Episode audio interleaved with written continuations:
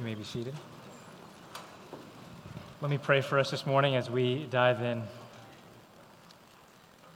Holy God, we thank you this morning that you are God, that there's nothing outside of your knowledge, your wisdom, your insight, and your control. That all of the things that are swirling around us in our hearts and our homes and in our world, we thank you that you are God. And so today we ask that by your Spirit and in your kindness, that you would reveal to us truth, truth that upholds us, truth that sustains us, truth that guides us. We can only accomplish that if you are present, if you are near, and if you are speaking. And so, in spite of me, in spite of us, God, won't you do that? Won't you provide us with the truth we need to live our days faithfully unto you. We ask all this in the powerful the matchless name of Jesus. Amen. Amen. Good morning, Seven Mile Road. My name is Peter. Uh, I get to serve as one of the pastors here on staff. If I haven't gotten a chance to meet you, would love to by the end of the day.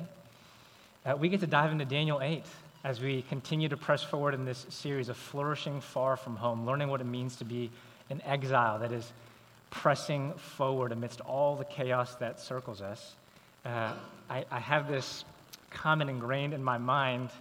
A week ago, we got to study Daniel 8 in my house church. And uh, halfway through the discussion, a good friend of ours looked at me and said, Man, I'm really glad that I don't have to preach Daniel 8. and everybody started laughing, kind of like you just did. And I laughed externally too, but you know, inside, when you're laughing externally, but on the inside, you're kind of withering away, that, that was the moment for me. Um, but I have to tell you today, I am so excited. There have been few moments in life where, like this week, I've been able to dive into a passage and feel like it is speaking directly to me and to our moment and just exactly what my heart needed to hear. And so, with that being said, I hope alongside of me that you can come with great anticipation that God is speaking to us through His Word. What I don't have for you is all of the answers, insights, but just want so badly for the Word to speak to our current moment in the way that the scriptures can. I want to start off by uh, inviting you to think of a friend, maybe a family member, or maybe this is you, uh, but you are the ultra competitive type. So I, uh, I have some friends of mine that I'll let them know, man, it's my goal for the next month. I want to I want to lose five pounds. And then I'll see them a month later, and it's like, you look really great. What's happened? Like, I've lost 10. Okay, cool, awesome uh, I'm still on number two, pound number two, but this is great. Or you tell them, like, I'm going to really get right physically. I'm going to start running every day. And then you see on social media a couple, day, a couple weeks or even months later, there they are inviting you to join like their marathon race. Like, come make a sign with my name on it. I'm going to run a marathon while you try to just run a couple times a week. And, and so there, there's people in our lives who are just like besting you time and again. They're outdoing you because they're competitive. I want to show you a commercial that has been ingrained in my mind for uh, well over a decade that has influenced even how competitive I am. Like, anyway, let me show you this clip.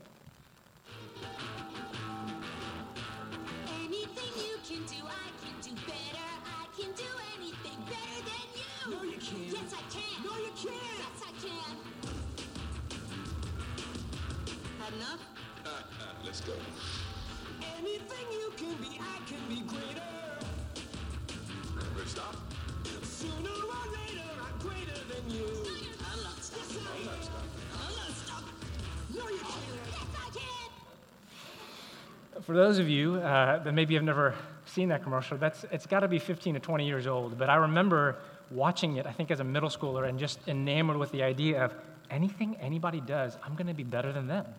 And that tune, like anything you can do, that would be ringing in my ears as I'm like running sprints on the basketball team and, and trying to outdo everybody around me. That level of, I can do anything better than you. What we're going to come to find in the passage this morning is that is the very nature of sin and evil, that it looks itself in the mirror time and again and says, anything you can do, I can do better. I want to show you, I'm gonna, I can one up you.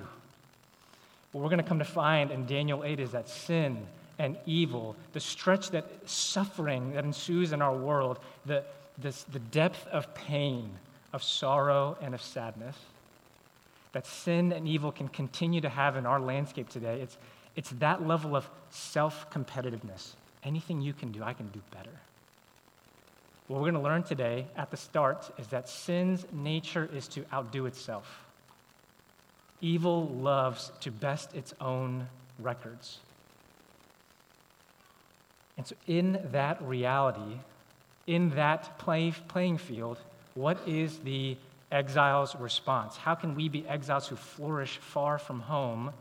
And I'm convinced that our response must be to be faithfully present. To be faithfully present. That if the landscape is that sin is outdoing itself time and again, and suffering has a far reach each time, our role is to be faithfully present. And this is really helpful because last week in Daniel 7, we learned that that we, if we are to have the, the, the, the, life of a flourishing exile, you have to elevate your perspective. That was the invitation last week. Elevate your perspective. See that God is working through all of time, and in the future, He will bring it all to completion.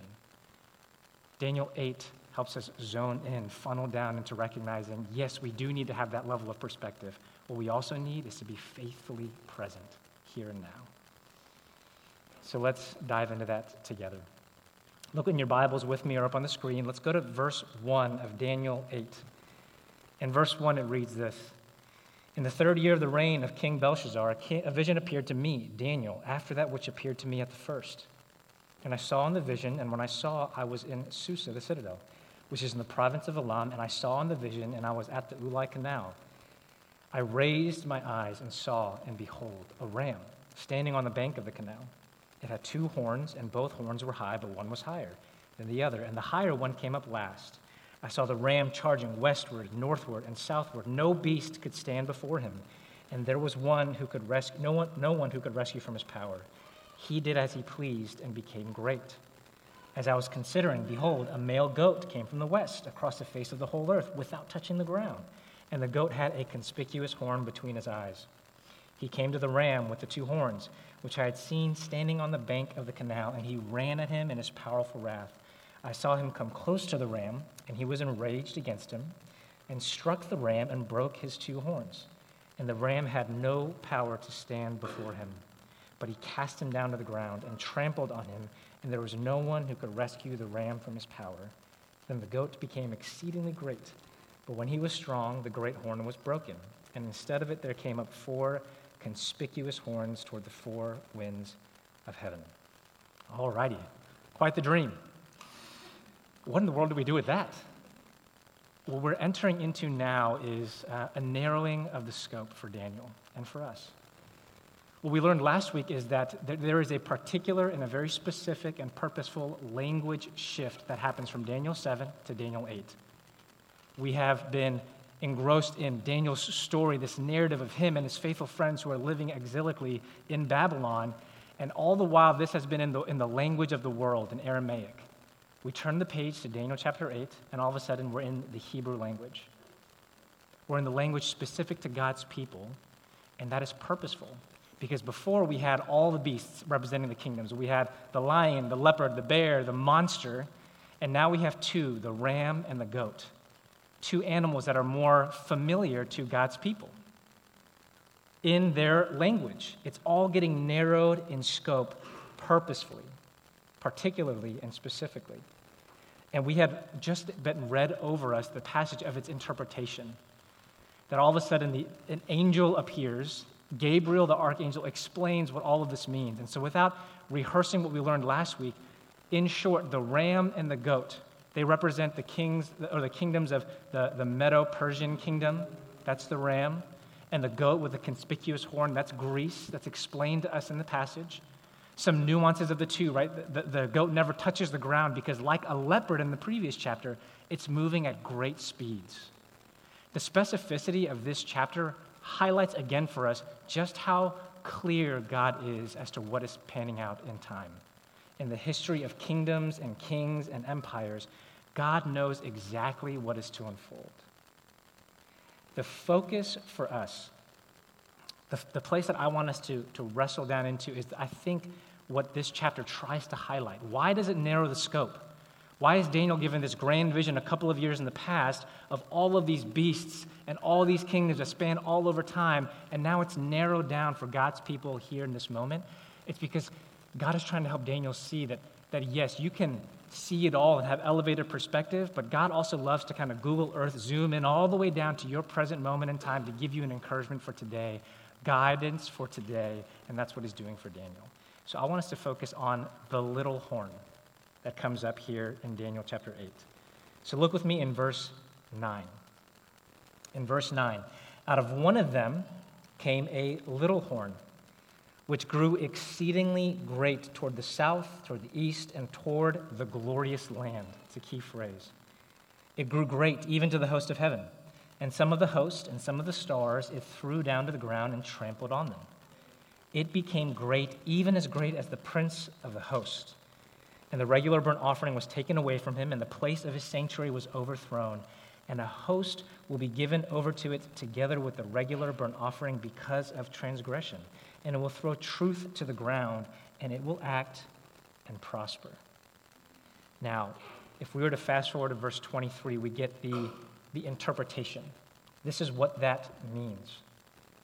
Verse 23, it reads this And at the latter end of their kingdom, when the transgressors have reached their limit, a king of bold face, one who understands riddles, shall arise. His power shall be great, but not by his own power and he shall cause fearful destruction, and shall succeed in what he does, and destroy mighty men and the people who are the saints. By his cunning he shall make deceit prosper under his hand, and in his own mind he shall become great. Without warning he shall destroy many, and he shall even rise up against the prince of princes, and he shall be broken, but by no human hand. So we pause here together and recognize that, God gives Daniel a vision and he, and he zooms in into one particular season. That there is going to be a king that comes from those four kings from the Greek Empire. And so this Seleucid king, King Antiochus, that's what the little horn represents. That if, if you were to study the whole landscape of theologians and scholars, they, they are all generally convinced that this represents uh, around 175 BC, some hundreds of years after the vision is granted, that this is about Antiochus IV. Here is a king who comes up in this exact manner through that exact line of the vision, and he calls himself Antiochus Epiphanes, which means God manifest. He walks around and, and, and, and forces everybody to be convinced that he is God in the flesh. That here he is, and, and no one can tell him what to do or what not to do. And so, what is, he, what is he convinced of trying to accomplish? As a tyrant, as an authoritarian, he's going to conquer more lands, and he's going to unify all these people by demanding that they have the exact same culture and the exact same religion. He is attempting to eradicate anything that goes contrary to what he says is right and proper and appropriate. We have experienced rulers, kings, presidents like this that are convinced that their hold on power will come when they eradicate nuance and everybody thinks the same, just like they do. And that's what Antiochus is after. So, as you can imagine, this is why Daniel gets insight into his life, into his reign, and particular into his sinful pursuits, because he is after the glorious land. He has a particular bent towards God's people. Why? Because the Jewish people, unlike most, live so nuanced. They're so faithful to their God, to the law, that, that they can't possibly, like Daniel, submit to everything that, that the Babylonians or the, the Medo Persians or whoever is ruling or whoever is on the throne, as a faithful person of God, you can't submit to everything that culture says you should do. And so he is hell bent to destroy this people. Antiochus was a really bad man. He's, he was just a bad dude. That's what my, my professor would always say. He's just a bad dude. Here's a list of things that he would do, particularly with eyes focused on the glorious land, with a heart particularly against God's people. He murdered tens of thousands in the matter of days. He sold 40,000 Jews into slavery. He defiled the Holy of Holies by walking right into it, assuming that he is God. He erected a shrine of Zeus on the temple grounds. He sacrificed a pig on the altar to mock the Jews. He outlawed circumcision, and he said that any baby found with, uh, with circumcision would be immediately put to death. He banned and he burned every copy of the law of the Torah that he could find. And so, as you can imagine, he, he is persecuting so heavily. He is riddled with hatred. And so, this, this is the very nature of sin on display, is it not? That with the Babylonians throwing people into the fire if they're not worshiping the, the, the large golden image, it's, it's way worse than that now. Sin is outdoing itself again. It is besting its own record again, here, particularly against God's people. He wants to throw down the stars of heaven. That, that vivid imagery of Abraham's descendants are supposed to be as numerous as the stars, and he is casting them down. He is so bent on denouncing the prince of princes, the prince of the host. That's, that's an image of God itself. He wants to be God. And so he wants to eradicate anybody that is following after God himself. This is a bad dude. Sin is outdoing itself through Antiochus the Fourth. And it begs the question why? Why is this happening? I don't know if you caught it. We get a little bit of insight in a couple of verses. Look with me in verse 12 and verse 23. Verse 12 reads this And a host will be given over to it, together with the regular burnt offering, because of transgression. Because of transgression. Verse 23, it reads this And at the latter end of their kingdom, when the transgressors have reached their limit, a king of bold face will arise. So, because of transgression, or as verse 23 highlights, when the transgressors have reached their limit, what does that mean? How do we interpret that verse? Why is this evil happening? Why is this judgment on God's people taking place? It's because God is God is part of it. God is overseeing it. That's a weighty thing for us to reckon with. And if you can imagine Daniel, who has been trying to faithfully live as a person of God from the people of God, longing to go back home to Jerusalem, he gets this vision of his people, particularly being persecuted. Pain and suffering is rampant for his people. Can you imagine how, how low his heart sinks into the pit of his stomach when he sees that vision and he gets its interpretation? And he recognizes that as the angel is interpreting, for interpreting it for him, that it's because of our sin. That our sin has begotten this evil, this sinful ruler that is attacking us left and right. It was because of us that in Jeremiah 4, as it talks about this exilic period where God is pronouncing judgment over his people because of their wickedness, Jeremiah 4, verse 18 reads this Your ways, declares the Lord, and your deeds have brought this upon you. This is your doom, and it is bitter. It has reached your very heart. You see, the sad recognition for you and for me today is that, that part of the sin outdoing itself again and again is because you have sinned and I have sin. That God's people consistently have been wicked and wayward toward their own God, and that has introduced more sin and more evil and more wickedness and more pain and suffering into the system. That it's in our very heart that the bitterness and the doom it affects us down to the core and that's what daniel feels in this moment as god is pronouncing this judgment over his people it strikes his very heart it's the very place that he's longed to see restored, the sanctuary and the temple. It's the very people he longs to go back to, and they're experiencing the most hardship in this vision. You see, it's not easy to swallow that pill, but it's what the text says. It helps us recognize that sin is so good at besting its own record, and that sin is in you, and that sin is in me, that sin has historically been in the people of God, and it begets more sin. It continues to say, I can do better than you again and again. And that's why suffering has such a far reach. That's why pain continues to promote itself all around us. It's disheartening because it strikes at the very heart. It's bitter to our souls. But that's not where the vision ends. It's not all that the vision says about why this is happening. Though evil oversteps itself, or I'm sorry, though evil continues to outdo itself, God has numbered its days. Did you catch it in the passage that, that though evil has its day, lots of days, in fact, God has numbered them? Look with me back in the text. Look with me in verse 14. And he said to me, For 2,300 evenings and mornings, then the sanctuary shall be restored to its rightful state. I want us to pause and recognize together that uh, this verse has received lots of critical thinking, lots of analysis of like, what does, how does, what does this mean? How do we map this out for ourselves? Just quickly and briefly, 2,300 evenings and mornings. Some theologians would say, ah, that's 2,300 evenings and mornings, so that's got to divide that by two, so that's 1,150 days, and that's roughly about the time that this was happening in Jerusalem when Antiochus was in reign. And that's fine and good. We can try to analyze the number. Or it means just 2,300 evenings and mornings, like it says. We learn from the scriptures itself that in Genesis 1, that's the way that, that the ancient Hebrew mind would think about a day evening and morning, day one, evening and morning, day two.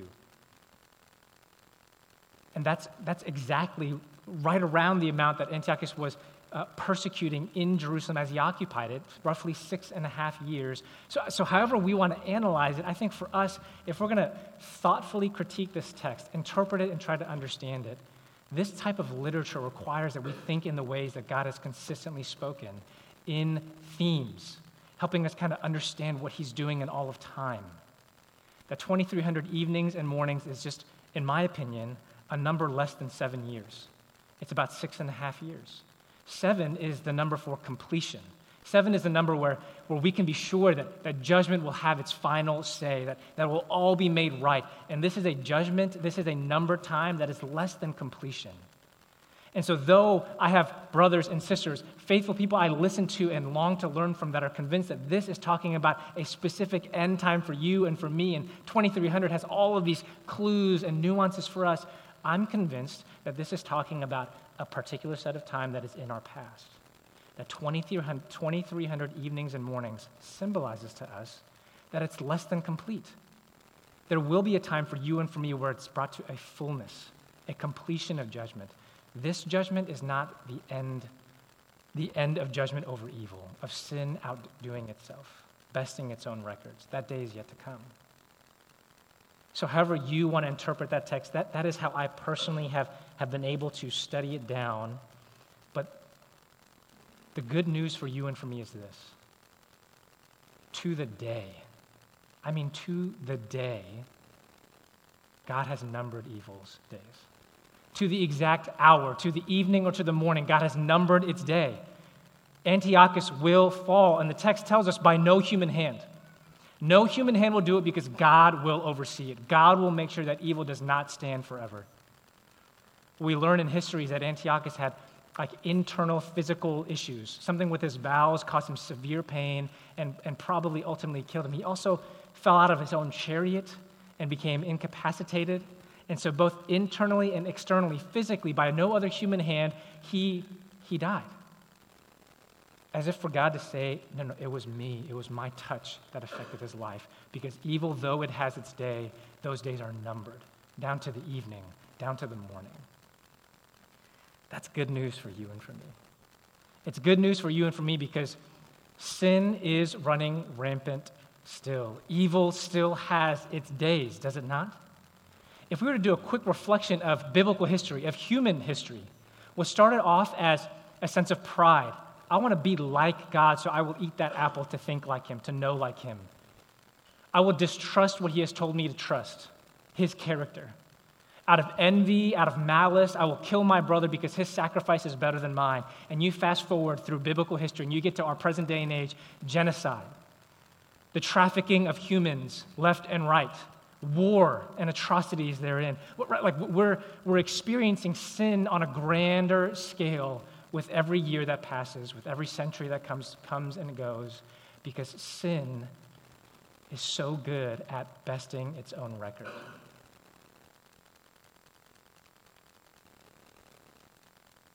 And so, what in the world are we to do with that? What does an exile who is trying to flourish far from home do in the midst of that sort of reality? How are you and I supposed to live today? I'm convinced that our response is unpacked in a single verse in Daniel. That in a single verse, we get a glimpse, not the full roadmap, but a glimpse into what is, what is the response of a flourishing exile who is far from home when their reality is sin outdoing itself day by day. I'm convinced that that response is to be faithfully present. To be faithfully present.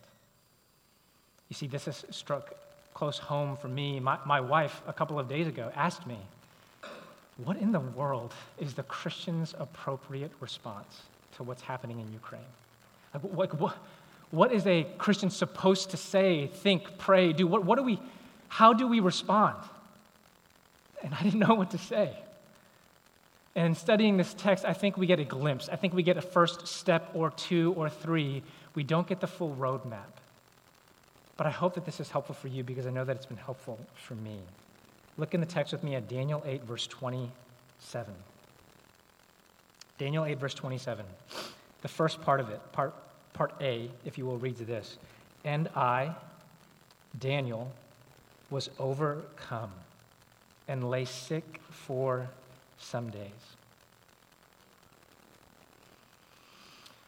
The first step to, to be faithfully present for that to be your response in a reality where sin is outdoing itself left and right, the first step is to be emotionally invested. To be emotionally invested. That Daniel here in this text, he is overcome. What that means is that he is spent. His tank is completely empty. All of his best energies have been expended, and so he's taken a whole week off. He's on, he's on PTO. He can't go into work. He's laying home. He's laying home sick. He cannot do it. He is spent physically, emotionally, mentally. If we were to unpack that verse, I think us trusting what we know about Daniel to this point, it's because Daniel has given his best energies to be so emotionally connected to the pain. He sees the vision of his people suffering, and he is heartbroken by it he finds his place where he goes three times a day, and he probably has gone 30 times. That place on your carpet or on your rug where, where there's indentions because your knees have been there so readily over the past handful of days. The stain on your pillow cover because it's been stained by your tears. You're staying up at night because you don't know what to say. You don't know how to feel, but it makes you so sorrowful, even to the point of tears, night after night after night. You are, you are not sleeping well because of what's happening, because of the suffering that persists. That's the sort of person that Daniel is. He is so emotionally invested that he has to take sick days because he has sleepless nights over the pain, over the suffering. He is bought in emotionally. Now, if we're honest with ourselves, this is, uh, this is oftentimes not you and me. When, when my wife and I recently went through um, just a, a season of suffering, a season of sadness where our son was in the NICU for several weeks, some of the advice from people we love and we trust was stop being sad. Can you just get out of the house? Like go on a date night, or, or, or better yet, go, go watch a funny movie. Just laugh and, and don't think about it. And I appreciate the intention behind that recommendation.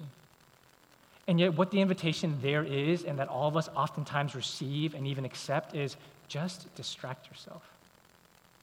Just distract yourself. Watch something funny. Go do something fun and exciting. Distance yourself from the pain because it's, it's only going to lead to more sadness. And what can you really do with more sadness? What Daniel is invested in is that he wants to be so emotionally connected to the problem that it begins to develop something else in his heart and his mind and even in his actions. He knows that the first step to right wrongs, to see justice prevail over injustice, is that he needs to be proximate to the pain. It's one of my favorite quotes from Bryan Stevenson, the author of Just Mercy, the starter of the Equal Justice Initiative. He says that you want to see justice actually bubble up in this world of suffering and of pain? Get proximate enough to the pain that tears fall down your eyes, that you hear it, you feel it, you sense it. And the truth is that you and I hate to do that. We'd rather keep on laughing, we'd rather keep on distracting ourselves. So, the invitation at the, fir- at the front to be faithfully present in the midst of sin besting itself is you must be a person who is emotionally invested. to get proximate to the pain. Step number two is after you are emotionally invested, is to, is to be convictionally dependable. To be convictionally dependable. Look back with me at verse 27, part B. After he took some days off, PTO time, it says, Then I rose and went about the king's business. So our man Daniel takes some sick days, and then on Monday morning he wakes up and he goes and he clocks in. What? You just went about your day about the business of the king of the kingdom that you know will ultimately come to an end. You have that elevated perspective. You know that your people will suffer, and you go and you clock in on Monday morning. The invitation for you to be a faithfully present exile is for you to be so convicted down to your bones that you reflect and represent God everywhere you go. And you know what people need in this day and age? is they need to know that there is a dependable God even amidst chaos. That there is someone who will still clock in, who will warm the bottles when you wake up Monday morning, who will make breakfast for your roommates again Monday morning, who will go check in on those patients that nobody likes to check in on because they're kind of rude, and eh, that goes and you craft that spreadsheet that nobody might ever look at again. But you're convinced that you're going to go, you're going to do dependable work. Why? Because you are a reflection. You are a representative of a God who is dependable every time Monday morning rolls around. And so, why does Daniel go back to the king's business as he wakes up on Monday morning? Because he wants to make sure that you and I, that people who are living, living exilically, represent the God of dependability. That's who Daniel is. That's how he is taking steps to be faithfully present. And finally, after being emotionally invested and convictionally dependable, we come to find that the final step for Daniel, anyway, to get us down the road on being faithfully present exiles is to be thoughtfully aware. Thoughtfully aware. At the, at the end of verse 27, look with me. After taking some sick days, after rising to go about the king's business on Monday morning, he says, But I was appalled by the vision and did not understand it. You know what we don't get in Daniel 8? Uh, we don't get a Daniel who is um, raising his hand. I have to be very honest. Um, I don't know if I would be Daniel in Daniel 8. Right? Like you, you are interacting with heavenly beings, and God is granting you this vision. You're seeing all these things, and you're kind of eavesdropping on two angels talking about how long this is going to last. And Daniel doesn't say a word. Uh, Tyler on our staff calls me the wordsmith of our staff. He, it's a euphemism. He, he's trying to be nice because I'm like a ruthless editor. And so, like, any email we send out, I'm like, I'm going to tear it up and, and, and do it all over. I'm going to, like, I want to, to, to communicate something, to uh, believe something. I'm going to tear it apart, put it all back together. I need to know from top to bottom. I'm going to ask a thousand questions. That's the kind of the sort of person that I am. And that's why Tyler asked me to edit some things, a few things, not all the things. And, um, so I know in Daniel's position, what I would have said is I would have gently raised my hand and said, uh, Angels, do you want a second opinion? like, uh, you, if you're busy, keep on keeping on, but, but um, I've got some thoughts. I think there are some better ways maybe to go about the ultimate end goal here. Like, can we talk about this? Are you sure this is the right course of action? Hey, God, if you can hear me, I know I heard your voice telling the angels what to do. Um, God, Father, Son, Spirit, I know you guys are like a divine board. Like, I just want to intervene just for a moment. Will you, you sure you don't want the wordsmith's edits here? Daniel doesn't say any of that. And it's because I think Daniel is very aware, keenly so, of who God is and who he is. God is unsearchable. Oftentimes, his ways are unknowable to finite creatures because he is infinite. And we, if you have been in the church for some time, you understand this jargon. You, you've read the verses. His thoughts are higher than your thoughts, His ways are beyond your ways. He is high and holy, and there are secret things that you will never know because He is God and it belongs to Him. And yet, when the moment happens, when sin, sadness, and immense suffering, when evil is outdoing itself, besting its own records, you and I, we demand answers. We shake our fist at God and say, Why? How could you let this happen? And Daniel is here seeing it all unfold, emotionally wrought by it, undone by it, dependable on Monday morning through it, and he doesn't say a word because he is so thoughtfully aware of who God is and who he is. And I'm not saying you can't ask questions. I'm not saying God doesn't receive your, your thoughtfulness. What I am saying is that you have to recognize, and I have to recognize, who God is and who we are. And there is, if there is one thing we cannot do, is it, it's demand answers to a holy God who is orchestrating all things and all people and all time and space. So, for you and for me to be aware, like Daniel, I think is the key aware of who God is and who we are, but also aware that we won't understand it all. It's actually an impossibility for a finite creature like you and me to understand infinite things. And can we just, can we just take a collective inhale and breathe that in? You will not understand it all. Kind of like I don't fully understand Daniel 8. He gets to the end of the vision. Gabriel speaks it into existence for him, interprets it all, and then he, God even told Gabriel, make the man understand. And by the end of the chapter, Daniel says, I don't understand. I don't get it. And I'm, and I'm convinced that it's, it's Daniel understands that there are some things that are just too marvelous for him, too wonderful even for his brain, his mind, his life. And it's why I hope that you and I can long for, I mean, long for.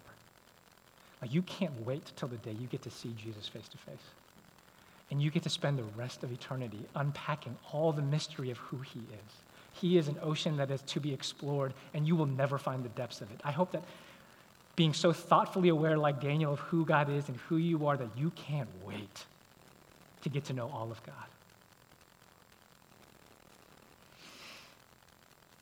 This is the beginning steps. This is not the full roadmap. I'm not telling you that the crisis in Ukraine can be resolved because we're taking a few simple steps from one verse in Daniel 8. What I am saying is that I hope and I pray that these are some of just the, sim- the simple early steps that we can collectively agree to take together. So, this glimpse into faithful presence in one verse of Daniel, it points us to a fuller picture a fuller picture of faithful presence in the midst of sin besting itself, outdoing itself. And we see that most pointedly at the cross of Calvary. If there was one moment in time in all of human history where sin looked itself in the mirror and says, I don't know if I can do any better. Like this is this has got to be on the trophy case. Like it's when Jesus was pinned to a tree.